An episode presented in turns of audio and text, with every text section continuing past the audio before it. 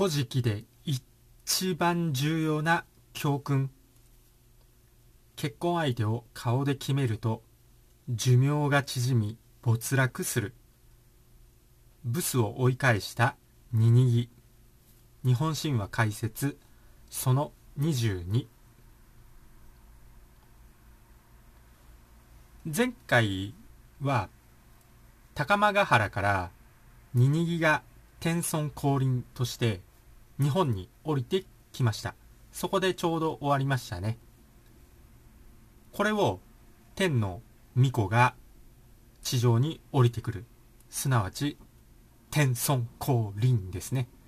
天孫降臨かっこいいですよね。語呂が。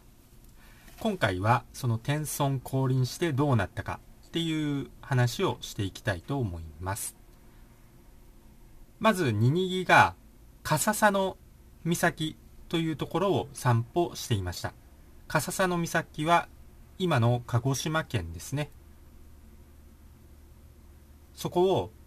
ちょうど海辺のところを散歩していたらとても美しい女性を見つけました。古事記を、まあ、前からちゃんと辿ってきてくれてる人はもう分かってると思うんですけど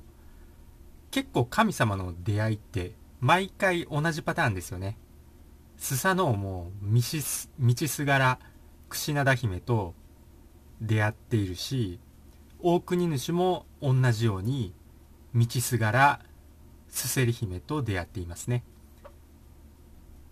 神様の出会いっていうのはお見合いとかなんか親の言いなりとかじゃなくて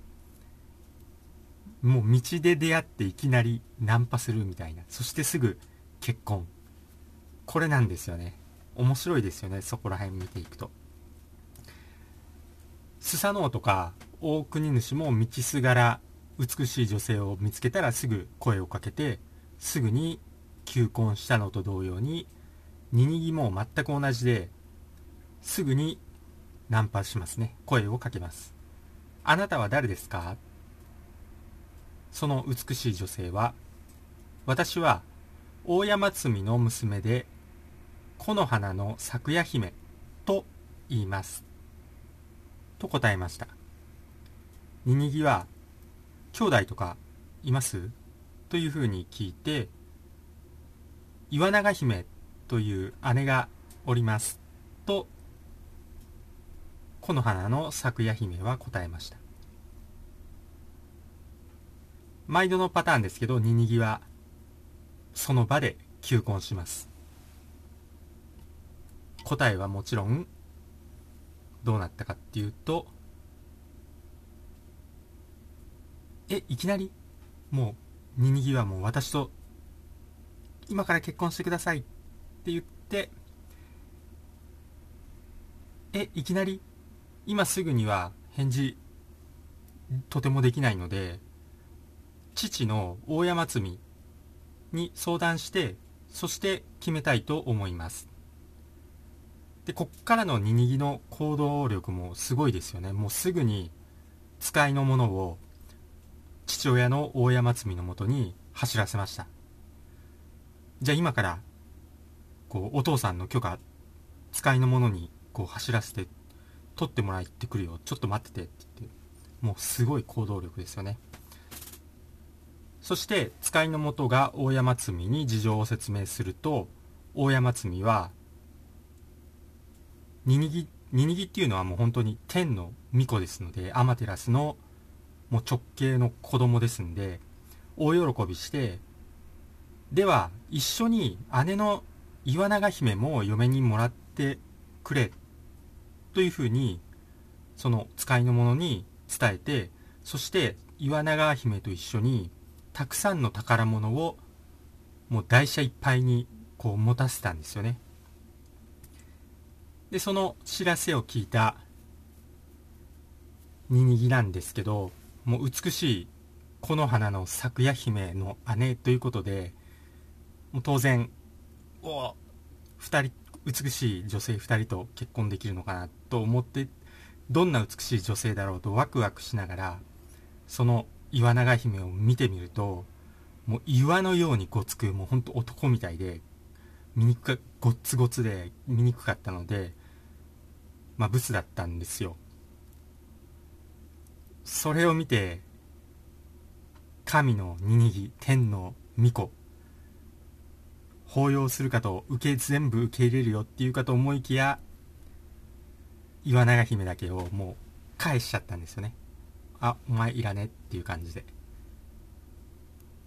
そして美しい方の妹この花の咲夜姫とはもうその日の夜に結婚しました。岩永姫はこう顔こそ岩みたいにごついんですけどめちゃくちゃもう本当にこう、まあ、純粋な女性だったんですよね。もう本当泣きながらこう返されて泣いて。そしたらもう父親の親松美は激怒するんですよね。そして死者にこう伝えるようにっていうことでこう伝言を託しました。私が岩永姫も嫁がせた理由は天の巫女様のお命が雪が降って風が吹いても岩のように永遠に不滅であるためこのために岩永姫も嫁に生かしたんだ。そしてこの花の咲夜姫これを嫁がせた理由は結婚を許可した理由は木々が美しい花を咲かせるようにまあ巫女様が永久に栄える。そのためです。岩永姫だけを返されたっていうことは天の巫女様のお命が木々の花のように儚くなるということを自覚しとけよというふうに死者にこう伝えさせてそしてこういうわけでここから天の巫女様の寿命は現在に至るまで短くなりましたとさという話ですね。そしてまだここから話は続いていきます今回の古事記の話はここまでになりますねさて、今回の話、エピソードを軽めに、まあ、考察というか、今回はちょっと私の感想ですね。これを紹介していきたいと思います。今回の話は古事記をずっと最初から紹介してきていますけど、結構このパターンって出てきますよね。まあ、例えば、醜くくなったイザナミを見て逃げ出してしまったイザナギの時と同じパターンですよね。醜くなったイザナミを見て逃げたイザナギも、やっぱり同じように寿命を決められてしまいましたよね。イザナミが。もう私はこれから1000人こう殺すと。で、イザナギは1500人子供を産むと。ここで寿命ができたって言われているように、ここでまあ、神様の寿命ができてしまったと。さらに、まあ、ちょっとエピソードは進むと、稲葉の白うさぎも結構これと似てるんですよね。サメを騙して、こう、毛をむしられて、日に焼かれて醜くなったウサギですよね。この醜くなったウサギをからかった八十神たちは、八神姫から結婚もしてもらえず、選ばれずそして大国主にこう倒されてこう家来にさせられるというふうに、まあ、没落しましたよね。だから結構何回も古事記で同じような話が出てくるので見にくくなったものをこう見捨てたりするとあまりよろしくない寿命が縮んだり没落したりっていうこういう話が出てくるので、やっぱりこれは結構な教訓だと思うんですよね。まあ現在結構やっぱり顔重視の世の中になってしまってますけど、まあそれはしょうがないですよね。神様ですら見た目で判断してしまって、寿命を縮められたりしてしまってますけど、やっぱりそこをこう超えて心を見ていくと健康長寿を得たり幸せを得ることができると。そういう心の安定っていうのが手に入る可能性が高いっていう教訓ですね、まあ、あんまり芸能人の例は出したくないんですけどというのも、まあ、今回の大統領選のおかげで、まあ、ディープな世界ですね。ディープ S の世界にこうかなりの情報を調べてしまったんでまあ芸能人っていうのはちょっと恐ろしいなっていう側面があるんであんまり芸能人の例は出したくないんですけどまあいわゆる、まあ、美人と結婚した人はっきり言って離婚ばっかですよね逆に世間的にブスと言われている人と結婚した夫婦の方が全然離婚もしてないし幸せそうですよね。まあ、これはもちろんこう美人でもブスでも心が醜いとこううまくはいかないと思うんですけど、まあ、岩長姫のように心の美しいブスを選ぶ男っていうのは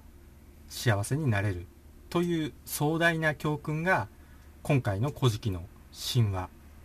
から学べると。だから神話の時代から語り継がれているロマンですね一種の。だと思います。スウェゼン食わぬは男の恥と言いますよね。まあただそれを真に受けているとハニートラップとか心のやばいブスも当然いる可能性もありますので岩永姫のような寿命が伸びる永遠にこう確固たる揚げまんっていうか心の綺麗な女性を心を見れるそういう男の胆力ですね。これが試されるのではないかということで今回の話を終わりたいと思いますいつになく壮大な話になってしまいましたということで、今回の話は終わります。最後まで聞いていただいてありがとうございました。このように、視力回復やアンチエイジング、若返りなど、いろんな健康情報を定期的に配信しています。チャンネル登録をすると YouTube で更新がわかるようになりますので、非常に便利です。チャンネル登録をして次回またお会いできることを楽しみにしています。それでは参考になったよという人はぜひ高評価、グッドボタンをポチッと押しておいてください。よろしくお願いいたします。では私がトレーニング中につぶやいている言葉を紹介して終わります。幸せに満たされ幸せが溢れてくる。幸せにしていただいて本当にありがとうございます。豊かさに恵まれ豊かさが溢れてくる。豊かにしていただいて本当にありがとうございます。強運に恵まれやることなすことすべてうまくいく。強運にしていただいて本当にありがとうございます。新しい細胞がどんどん生まれどんどん健康になる。健康にしていただいて本当にありがとうございます。足のつま先から指のつま先頭のてっぺんまで全ての細胞さん本当にありがとうございます。それではまた次回お会いしましょう。チャンネル登録とメンバーシップ登録もよろしくお願いします。それでは。